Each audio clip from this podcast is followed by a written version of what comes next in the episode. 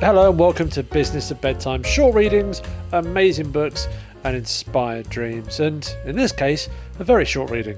It comes from the book Inside the Mind of Sales How to Understand the Mind and Sell Anything by Derek Borthwick.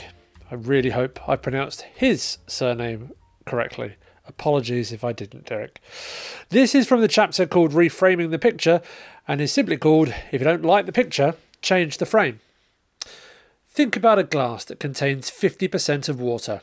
The glass can be described as being half empty or half full. Both statements are factually correct and are just different ways of looking at the same thing. Consider a picture with a frame around it. When the frame is changed around the picture, it looks different. That is called reframing. It's the same scenario, just looked at differently. The picture should look the same, but the contrast is different, and this affects how the picture looks. Let's look at how we can view sales in a new way. If you're a salesperson, you're being paid by your company to go out and learn to gain and practice communication skills. These are skills that are not only going to benefit your work, but your family and personal life as well. If you had to self if you had to self finance this, it would be expensive.